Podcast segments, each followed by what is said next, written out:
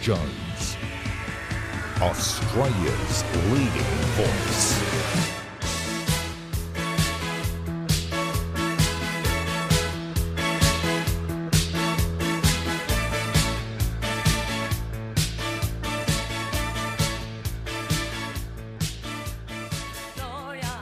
Well, good evening and thank you for your company right here at ADH TV, the last line of defence for common sense.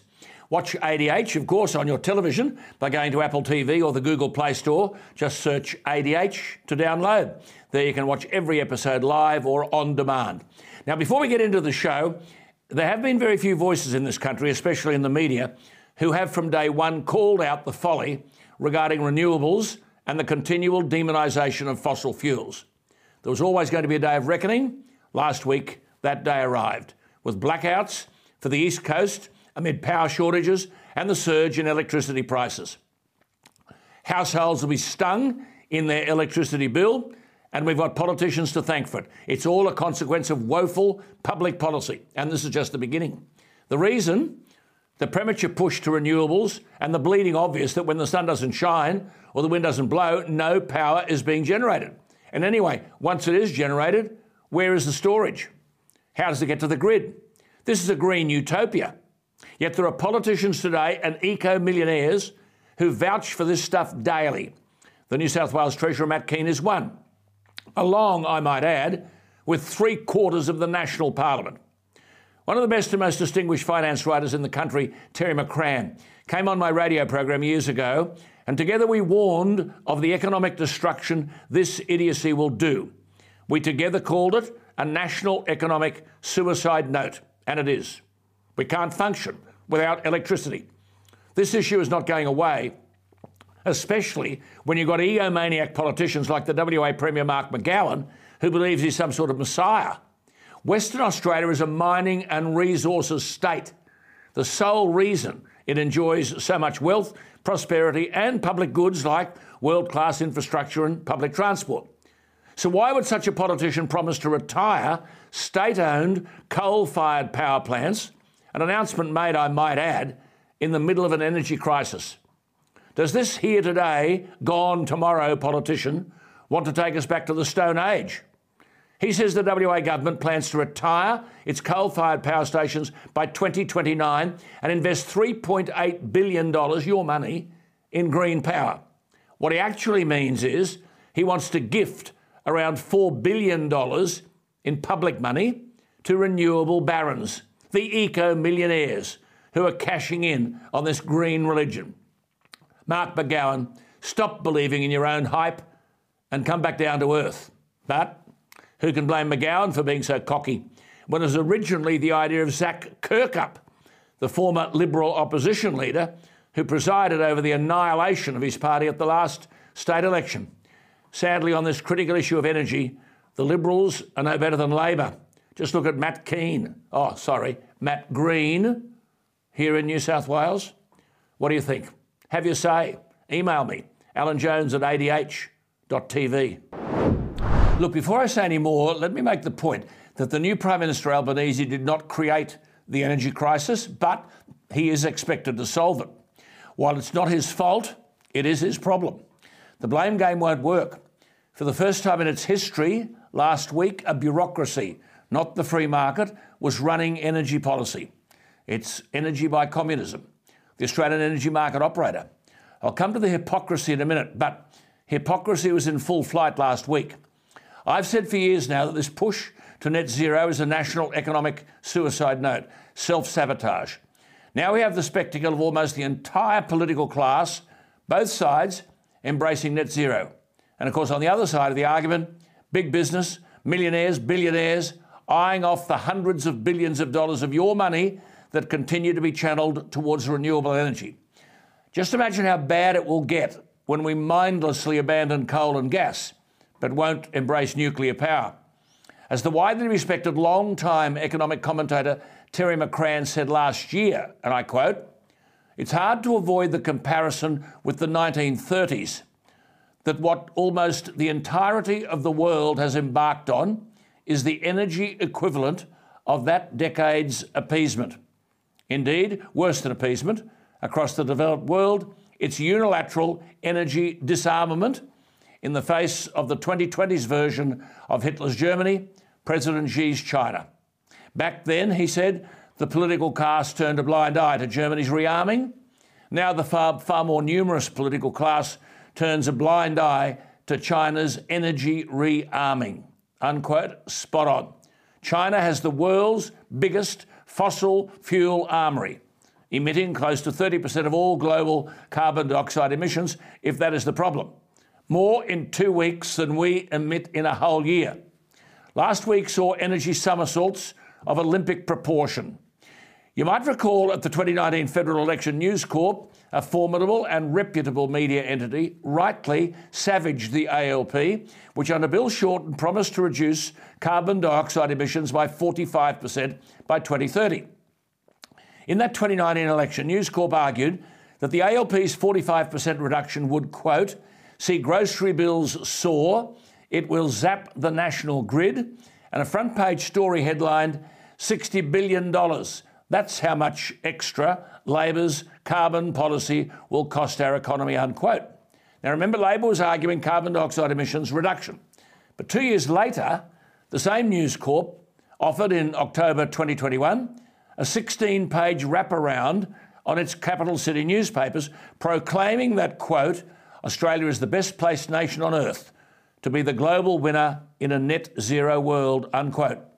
No one arguing that we're a global energy giant and should not be intimidated by ideological zealots from taking advantage of our unique energy strength. Instead, a News Corp editorial argued, quote, by not declaring a net zero target, Australia stands accused of pushing against good citizenship and global opinion, unquote.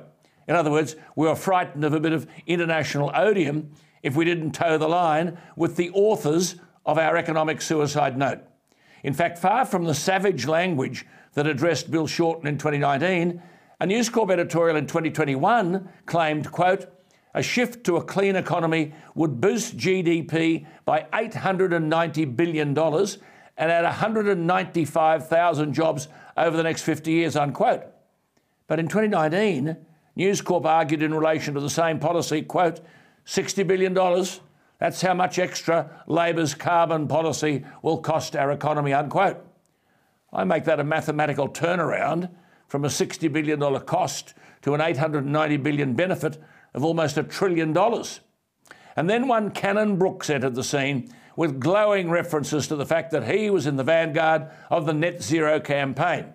But as Joe Aston pointed out in Rear Window back in 2020, Cannon-Brookes' Atlassian company, quote, pays zero company tax to Canberra on greater than $1 billion of revenue booked here, thanks in no small part to its use of the research and development tax incentive. Unquote. Oh, yes, this is a lucrative business, this renewable energy game, until last week. Then it all came unstuck. The response to the lights going out was twofold. The Federal Energy Minister, Chris Bowen, a complete turn off to voters, wants more investment in renewables and storage to avoid future energy crises. Yet experts argued that a shortage of coal fired power was one of the main causes for the crisis. And you know why that is? Coal fired power has been demonised to the point of extinction by the same Matt Kean and Chris Bowen. And now on Friday, News Corp's Daily Telegraph on page six and seven heralded Kean the Prince of Darkness, and rightly so. And on its front page, old Kean Cole. There he is, the Prince of Darkness. And then the front page, old Kean Cole. Totally appropriate, the Prince of Darkness. What then did Matt Kean do? He trotted off to the Governor of New South Wales to seek authority to force coal companies to deliver fuel via the Essential Services Act, Regulation 2022, which authorises the Minister for Energy to direct persons to take action, quote, in relation to the supply or distribution of coal to a power station in response to the declaration, get this, that the supply or distribution of coal is an essential service, unquote. So there you are. The very man who wants coal completely out of the emerge energy equation has now signed a declaration that coal is an essential service. This is allegedly the Energy Minister, Matt Kean, in New South Wales. For blind ideological reasons, coal as a reliable, affordable, and available source of energy must be gone, according to Kean, singing from the Greens song sheet. But then, to save his political backside, without shame, he co signs a declaration with the Governor of New South Wales that, quote, coal is an essential service. Such a person should not be anywhere near energy policy. Well, as I said earlier, we are regarded worldwide as a global energy giant, the third biggest energy exporter on the planet after Russia and Saudi Arabia. But two thirds of our energy production goes overseas. Remember, it was Matt Canavan who said in the middle of the election campaign that net zero is dead. And while the comment was described at the time as unhelpful and frustrating by colleagues, he is a lone political voice speaking the truth. And don't tell us after last week that Australia is still going to pursue this net zero carbon dioxide emissions by 2050 and coal is out of the equation. Gas, which is a fossil fuel, suddenly seems greatly in demand. And one of the most ill informed proponents of the elimination of coal from the energy equation is the media darling and the New South Wales Energy Minister Matt Kean, who raced off to Government House and last week shamelessly signed off on a provision of the Essential Services Act in New South Wales from 1988, which declares that, quote, the supply and distribution of coal is an essential service, unquote. I've said on this whole energy issue, hypocrisy has no limits. A chameleon is a member of the lizard species with a pronounced ability to shift into different colours. The energy chameleon is Matt Kean. But let's go to the man we should be listening to, Queensland Senator Matt Canavan. Matt, thank you for your time again. What do you make of this? Fearing the lights will go out, Kean takes himself off to Government House to invoke the powers of the Essential Services Act, which proclaims what we know that coal is an essential service. Well, it, it uh, can only be summed up, uh, Alan, in the words uh, socialism sucks. It mm. really does suck uh, because under a communist socialist regime, what do you get? You get shortages, you get uh, queues lining up for things. And that's what we've got, as you say, in an energy rich nation, one of the world's largest energy exporters we ourselves here are running out of energy. It's like Eskimos running out of ice. That's what's happening here in Australia by not being able to turn on our appliances all the time while we export the energy to other countries yeah, so they and I mean, have that luxury. The, the, the it is an absolute disgrace. Uh, Matt, just repeating, we're the third biggest energy exporter on the planet, but pensioners and elderly people have to worry about whether the electricity is available to keep them warm. Why aren't we building, that is government, if private sector now want new coal-fired power plants when we are exporting high quality thermal coal to keep the lights on in other countries? Because we're obsessed with renewables, Alan. We've become obsessed by the siren song of the Greens that somehow installing solar and wind and renewable energy uh, is the answer to everything. And even now, in the midst of this crisis, at a time where we cannot provide enough power for, for pensioners, for factories to stay open, for people to stay in their jobs, we have our energy ministers continuing to double down and saying, yes. "Oh, the answer, the answer to this crisis is let's keep doing what we've been doing to get us into this crisis." Because they're now saying we haven't invested enough in renewables, we haven't invested enough in the forms of power that we cannot rely on that have put us in this mess. I mean, they're now saying, Alan, that somehow coal is unreliable. We hear that a lot. That, that the reason we're in this is because coal is unreliable. Well, a memo needs to be written to these morons. Old coal-fired power stations are unreliable. Old cars are unreliable. Old things are unreliable. If you build new things, guess what? We shouldn't have to spell this out, but if you build new things, they tend not to be uh, liable to break down.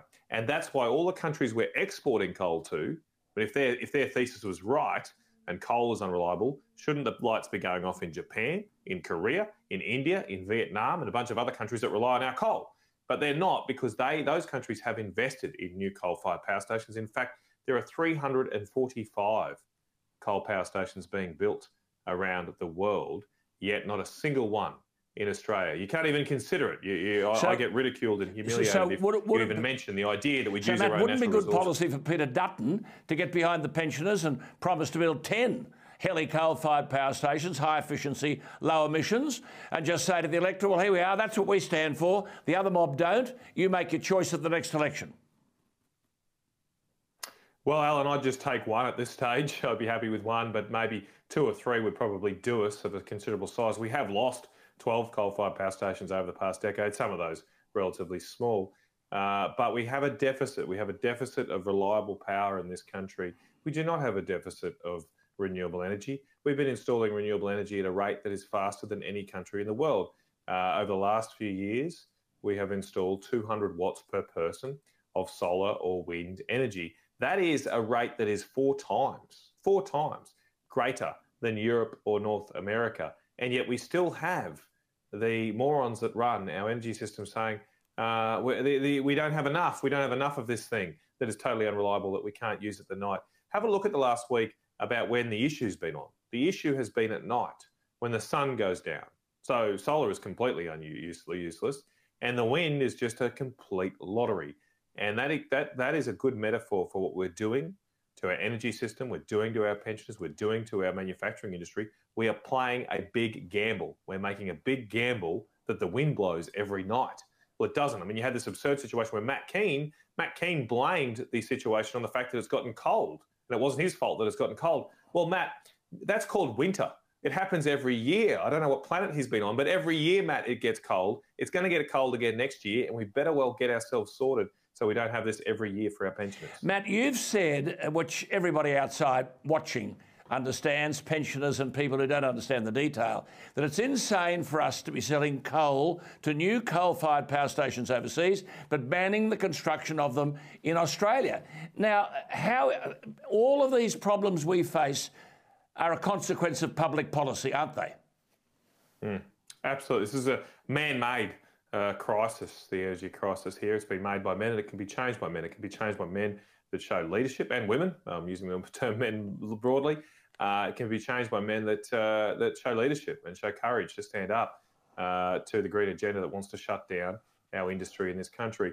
I mean, it's not like the coal gets cleaned, uh, Alan, on the boat. When the boat goes off and leaves from ports just near me here in North Queensland, there's no there's no sort of washing of the coal that makes sure that the emissions don't occur in Japan and Korea. I mean, it's the same coal, and and and to the extent people are worried about this issue of climate change, the 170 power stations, coal-fired power stations being built in China, are going to emit the same amount of emissions that one or two or three coal-fired power stations would here. So why would we ban ourselves the use of this natural resource that can solve all of these issues and not blow the planet up? I mean, the question has, should be put back, and pressure should be back on Chris Bowen and Matt Kean now is why can't we build a power station? Quite. Like, what is the reason against it? Well, because tell us about climate tell us, change. Tell us about one the, power station is not going to blow the planet up. Where's no. the science that would say that? Tell us about the Isogo power plant outside Tokyo.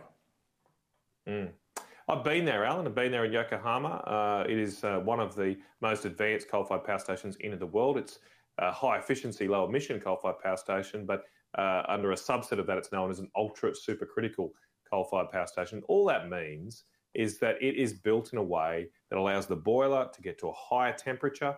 Uh, it's built with advanced metals, uh, uh, with advanced concrete, and, and having that higher temperature means you extract more of the energy out of the coal than you would otherwise. They get efficiencies approaching almost 50% of the energy content of the coal, where typically the power stations here in Australia are less than 40%. If you make more electricity from each tonne of coal, you therefore have less emissions, fewer emissions Absolutely. per tonne of coal. Absolutely. And that's better for the environment. It's simple so, as that. This power station is two kilometres from downtown Yokohama. You can see the, the middle of a, one of Japan's major cities. And it runs with almost zero pollution, zero other pollutants as well, apart from carbon emissions. And that's the sort of thing we should build here. And I mean, why would you be surprised? Oh, I know. Why would you be surprised that with 2,000 megawatts short of power in New South Wales, there's this massive bias over many years built towards renewables and against coal fired power. So, why would any responsible board approve new investment, either in new plant or maintenance, knowing that under Labor and people like Kean, and the Greens and the Teals, they want coal fired power outfits out of business? Exactly, Alan. And this is where the net zero policy hits the rubber, the net zero rubber hits the road. Because I think a lot of people have been hoodwinked to think, well, net zero emissions by 2050, that's 28 years away. It's not going to affect my life today. But business decisions are made for the next uh, decades, uh, not just for tomorrow. And and and it's not like they're going to turn off the coal, all the coal-fired power stations on the 31st of December 2049. That's not how this policy is designed to work. They're going to progressively shut them down over time. And so when you put a stop clock on someone's business, guess what happens? They're not going to invest in that business. They're not Correct. going to maintain Absolutely. it. And therefore, we get the kind of breakdowns we're seeing, and we certainly don't get the interest in building new ones. So we've got, if we want to solve this crisis, we've got to ditch net zero. We've got to get rid of net zero because your bills are going up thanks to net zero. You can't turn on your dishwasher at night because of the uh, uh, the, the, the, the Soviet czars in, in the Politburo in Sydney because of net zero. It is net zero that is causing these issues, and we've got to get away from that and actually build our country again, reindustrialise, and use our natural resources for the common good. You are magnificent. Look, we'll leave it there. There's many more things we could say. I like just talk, talking about communist czars. I mean, fancy having a bureaucracy like the energy regulator telling coal-fired power generators producing electricity there'll be a cap on the price they can charge. So, in other words, provide the electricity at a loss. I mean, huh, well, Where the new we- Politburo. eh? What It's the new Politburo, Alan. It We've got one here. We've got Australia. one here. Matt, must talk again soon. Always grateful for your time and your simple understanding of these Alan. critical issues. There he is. Isn't he a breath of fresh air? Senator Matt Canavan from Queensland. It's budget day tomorrow in New South Wales and Queensland. The one common theme will be debt in both states up to our eyeballs. Already in Queensland, debt's over 100 billion, and New South Wales approaching 120 billion. But that's for another day. But I will be looking at both those issues. But I note that both budgets are dominated by massive spending.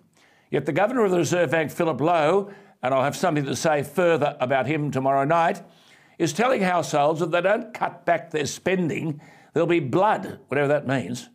And the Governor says he wants to crush rampant consumer price growth, and he's condemning increased spending. Where do governments fit into this? There's no restraint by them. Billions of dollars. As I said, I'll have more to say about that tomorrow. But what has this got to do with what is making us stumped? Well, amongst about $30 billion in New South Wales in new expenditure measures, there's 25 million for an Aboriginal flagpole on the Harbour Bridge. The two other flags are the New South Wales flag and the Australian flag. Why, in one nation, we need to fly an Australian flag and an Aboriginal flag is not clear to me. A six story high flagpole, which the Premier says is essential to celebrate our Indigenous history. I'm not sure about that either. When we look at massive Indigenous disadvantage in remote parts of New South Wales and the Northern Territory. However, where does the $25 million price tag come from? And can taxpayers see a line by line statement of the detailed costs? What's more, according to the original announcement, it'll take two years to build a third flagpole, which prompted Premier Perrottet to say he'd climb up there and put it up myself if I need to. Premier, don't worry about that. Just tell us in absolute detail where the $25 million price tag comes from, because I can assure you, for taxpayers, whatever their political leanings, the $25 million tag is utterly absurd. Look, I mentioned a fortnight ago the plight of Julian Assange. Now, Prime Minister Albanese is being forced to realise that what sometimes is easy in opposition may prove a little more difficult in government. Anthony Albanese gave a commitment in opposition when he declared that the incarceration in the UK of Julian Assange, pending his extradition to the United States, had gone on long enough, and that Mr Albanese in opposition wanted Julian Assange freed. Julian Hill is the Labor member for the federal seat of Bruce. He's a member of the bipartisan Bring Julian Assange Home parliamentary group. He said recently, and I quote, I hope one of the first acts of our new cabinet will be to speak up for our fellow citizen and demand the US drop the shameful prosecution of Julian Assange, unquote. He said the government must stand clear and firm on its principles, including the principle of press freedom. Julian Assange, as I've told you, is in this appalling Belmarsh prison, where he's been since 2019, a maximum security prison in the UK reserved for violent criminals and offenders. Whatever our personal opinions might be, Julian Assange is an Australian, an Australian publisher. He is not accused of anything. He's certainly not accused of hacking, but he's the first publisher in history to be charged with espionage. His extradition to the United States has now been approved by the British government, with the Home Secretary Priti Patel saying that she, quote, must sign an extradition order if there are no grounds to prohibit the order being made, unquote, and the British courts found there were none. Julian Assange has 14 days to appeal. He is right, in my opinion, when he argues he did nothing wrong. He was doing his job, but he faces 175 years in prison in America for engaging in regular journalistic activity, basically exposing what he believed was political corruption. The Republican Senator Rand Paul has said, and I quote, the founding fathers would have protected WikiLeaks at all costs, and it's time that we inherit their spirit, unquote. Julian Assange didn't hack that which he published. He didn't assist Chelsea Manning to hack the US servers. She already had access to the documents in question. Chelsea Manning took full responsibility for obtaining the documents. All Assange and WikiLeaks did was passively receive information and publish the material, just as the New York Times, The Guardian, and other media organisations do. Indeed, Chelsea Manning said, and I quote, Although I stopped sending documents to WikiLeaks, no one associated with WikiLeaks pressured me into giving more information. The decisions I made to send documents and information to WikiLeaks were my own decision, and I take full responsibility for my actions. Unquote. But because Julian Assange published, as did, I might add, other media organisations, he is currently, as I told you, in maximum security prison in the UK, now to be extradited to America. Chelsea Manning, born Bradley Manning, a former United States Army soldier, was convicted in 2013 for violations of the Espionage Act after leaking material to the publisher WikiLeaks. She was imprisoned from 2010 to 2017, but her sentence was commuted by President Obama. In other words, she was pardoned, not so Julian Assange. Well, the former New South Wales Premier and Foreign Affairs Minister, Bob Carr, has declared that Australia should demand the freedom of Julian Assange, citing the precedent set when the Obama administration pardoned others for revealing state secrets. And Mr. Carr joins me. Mr. Carr, thank you for your time. This is surely a test for Anthony Albanese, who's on the record saying that the Assange case had gone on too long and he wanted Albanese, Albanese free. Uh, he wanted Assange freed. Yeah, and I, I agree with that. And I, I, do it in the most encouraging way for our new Prime Minister. My, my message to Anthony, for whom I've got enormous affection and respect, is if you if you press this matter, with the Americans, they will respond positively, even if, even if at first blush their instincts might be to resist and to say, our CIA wants this pursued. Um, if you persist, they will grant the dropping of extradition because, Alan, we are too important an ally to be gainsaid if we say this is important to us. And it ought to be important to us. He's an Australian citizen as you, as you began by pointing out. I note the Deputy Prime Minister, Richard Marles, has today downplayed the level of support Julian Assange should expect from the Australian government. Why, why do political figures like this backtrack when they make it into government? Richard Marles is now saying Mr Assange's future was out of Australia's hands. Well, um, I don't want to parse what, what ministers have said, but I do want to stress this. You highlighted it uh, a minute ago. That is, the Australian public will not stand for seeing an American citizen, the very American citizen who passed on the, the controversial material to um, Julian Assange, allowed to go free, commuted, the, the sentence commuted by Barack Obama, while an Australian, for publishing the material he got from, from Manning, is forced to go through the process of an extradition, facing a trial in a Virginian court that is very likely to lead to incarceration for the rest of his life, dying in a maximum security prison on the plains of Oklahoma. Now, I, th- I think as it dawns on Australians that America is insisting on doing this to the Australian who published the material, even though it's commuted the sentence mm. of the American mm. who conveyed the material to mm. Assange will think, now hang on, hang on, that's no way to treat an ally. Quite. As I, as I said in my article that, that appeared in uh, Nine Media, Sydney Morning Herald, and The Age today, um, we do an awful lot for this alliance, an awful lot, including spending 150 million buying American nuclear subs. Uh, this is about five. This, is, this, this issue warrants about five minutes of President Biden's Oval Office time.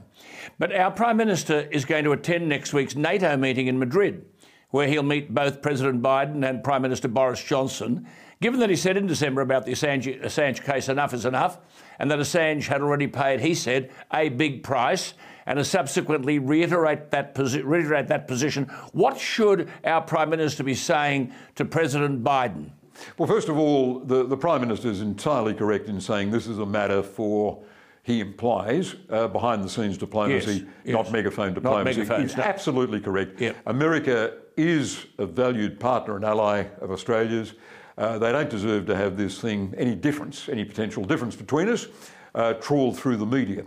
But, but in the context of uh, an international summit, our Prime Minister is perfectly entitled um, in, a, in a sidelines conversation with President Biden to say, Mr. President, as you agree, we are terrific allies. Um, and I, I, I, in my short time as PM, have given a priority to the things that concern us. The, the Quad, for example, the meeting of the Quad, which I attended within, within hours of becoming Prime Minister. Um, there is one thing that's of importance to us, and that is uh, you dropping the extradition proceedings against an Australian citizen.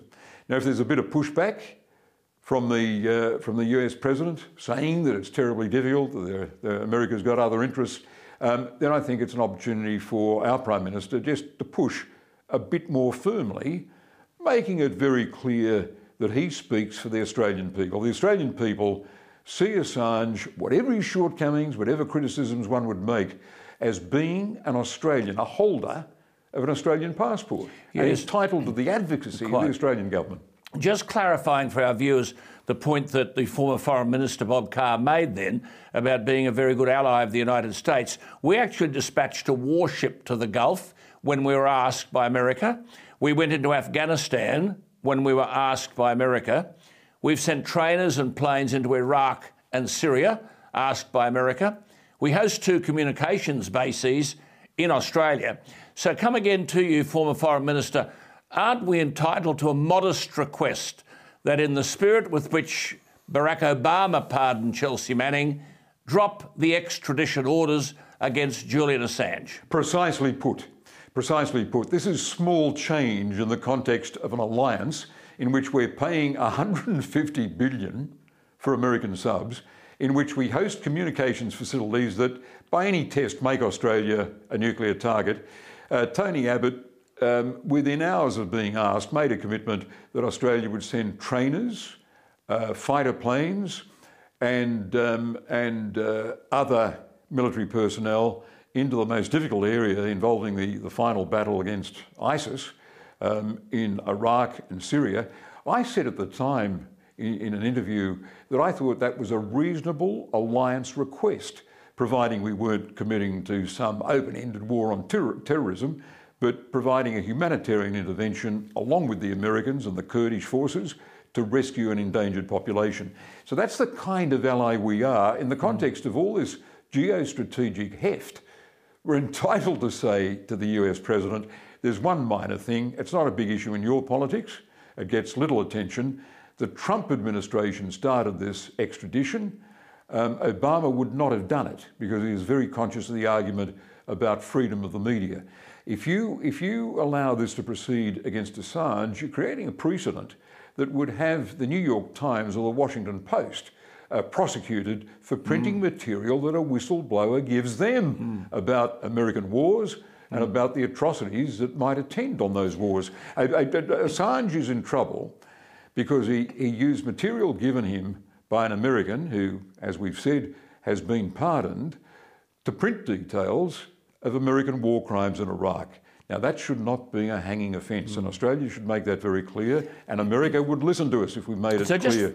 ju- just finally, given your experience as foreign minister, because you have known the Americas and you've dealt with all the hierarchy of American politics, just a simple question. Do you believe then, reiterating what you've said, that if our Prime Minister requested the release of Julian Assange, America would have every reason to agree? Yes, with the qualification that if on first blush the Americans are saying, no, that one's too hard, we're, we're too committed, our Prime Minister responds with a bit, of, a bit of character, a bit of panache, a bit of humour, but above all, a bit of firmness. I believe the Americans will say yes because he's a new Prime Minister and Australia is such a darn good ally. Good on you. In another world, just a quick one before you go, uh, when you were Premier and so on, I mean, Anthony Albanese was a young bloke and he worked for you. Uh, what sort of character assessment do you offer of the new Prime Minister? Well, I think one quality that stands out above all is sheer good humour. And I think his colleagues like him because his temperament his temperament sets, sets him up so well for this job. He, has got to have other qualities as well, but I think the, the thing that stood out for me is his, his, his good tempered spirit. Good on you. Good to talk to you. Always good to talk to you, Mr. Carr. Thank you for your time and for your insights. Interesting, isn't it, to our viewers out there, Julian Assange, whatever you might think, this whole thing is a scandal. And of course, if you look inside, as I've said many times, inside your passport, there is a statement inside the passport that wherever you may travel with this Australian passport. Governments will do everything in their power to minister to your rights and your freedoms. I think it's time some of those things were implemented in relation to Julian Assange. look, as I've said earlier tonight, there we were last week, the New South Wales Energy Minister Matt Kean, and he's not on his own, but he wants coal and gas completely out of the energy equation by 2030. But to save his political backside, when the lights are about to go out, he trots off to the governor and signs an essential services declaration that, quote, coal is an essential service. We knew that, Mr. Kean. Coal companies, though, under that declaration can be directed to save the day, to give fuel, which is coal, to power generators under so called emergency powers. The declaration even gives Mr. Kean the power to direct coal companies to provide fuel below market cost in other words, at a loss. Last Monday, the Australian Energy Market Operator, another bureaucracy, imposed a $300 a megawatt hour cap on the price coal plants can charge for power generation. That means the producer of electricity would be running at a loss. Short of coal? Well, the same Matt Kean knocked back a proposal last December to keep the coal fired Eraring power station open longer. It provides 20% of New South Wales energy. Kean rejected the proposal, so Eraring will close in a couple of years with nothing to replace its supply of energy to New South Wales. But the bloke who blocked Eraring in December was racing off to the governor last week to save his political hide to declare coal an essential service. We're being run by dishonest fools, and the public know that.